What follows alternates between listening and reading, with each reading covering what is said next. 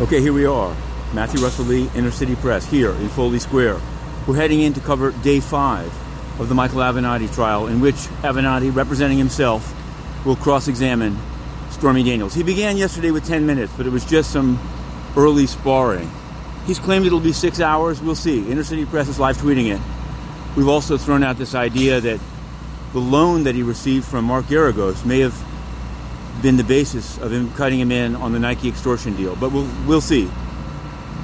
We'll see what happens. Also, Prince Andrew has, uh, as reported, filed his response to the Virginia Giuffre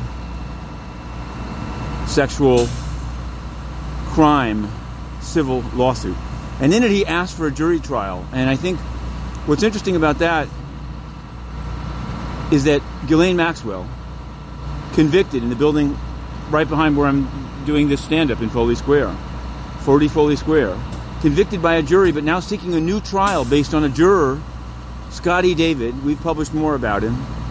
This Bear Travels Instagram account, um, based on him not filling out the questionnaire. And the question is, when did Team Maxwell know of this disparity? Uh, and the question is, could Andrew play a similar trick in a jury trial? That's a question. That's a question, and, and, and it's one that's the question as to Maxwell is made worse by the continuing sealing and withholding of Maxwell's filings. We've asked to unseal it as early as January 19th. We put in a filing. Nothing was done.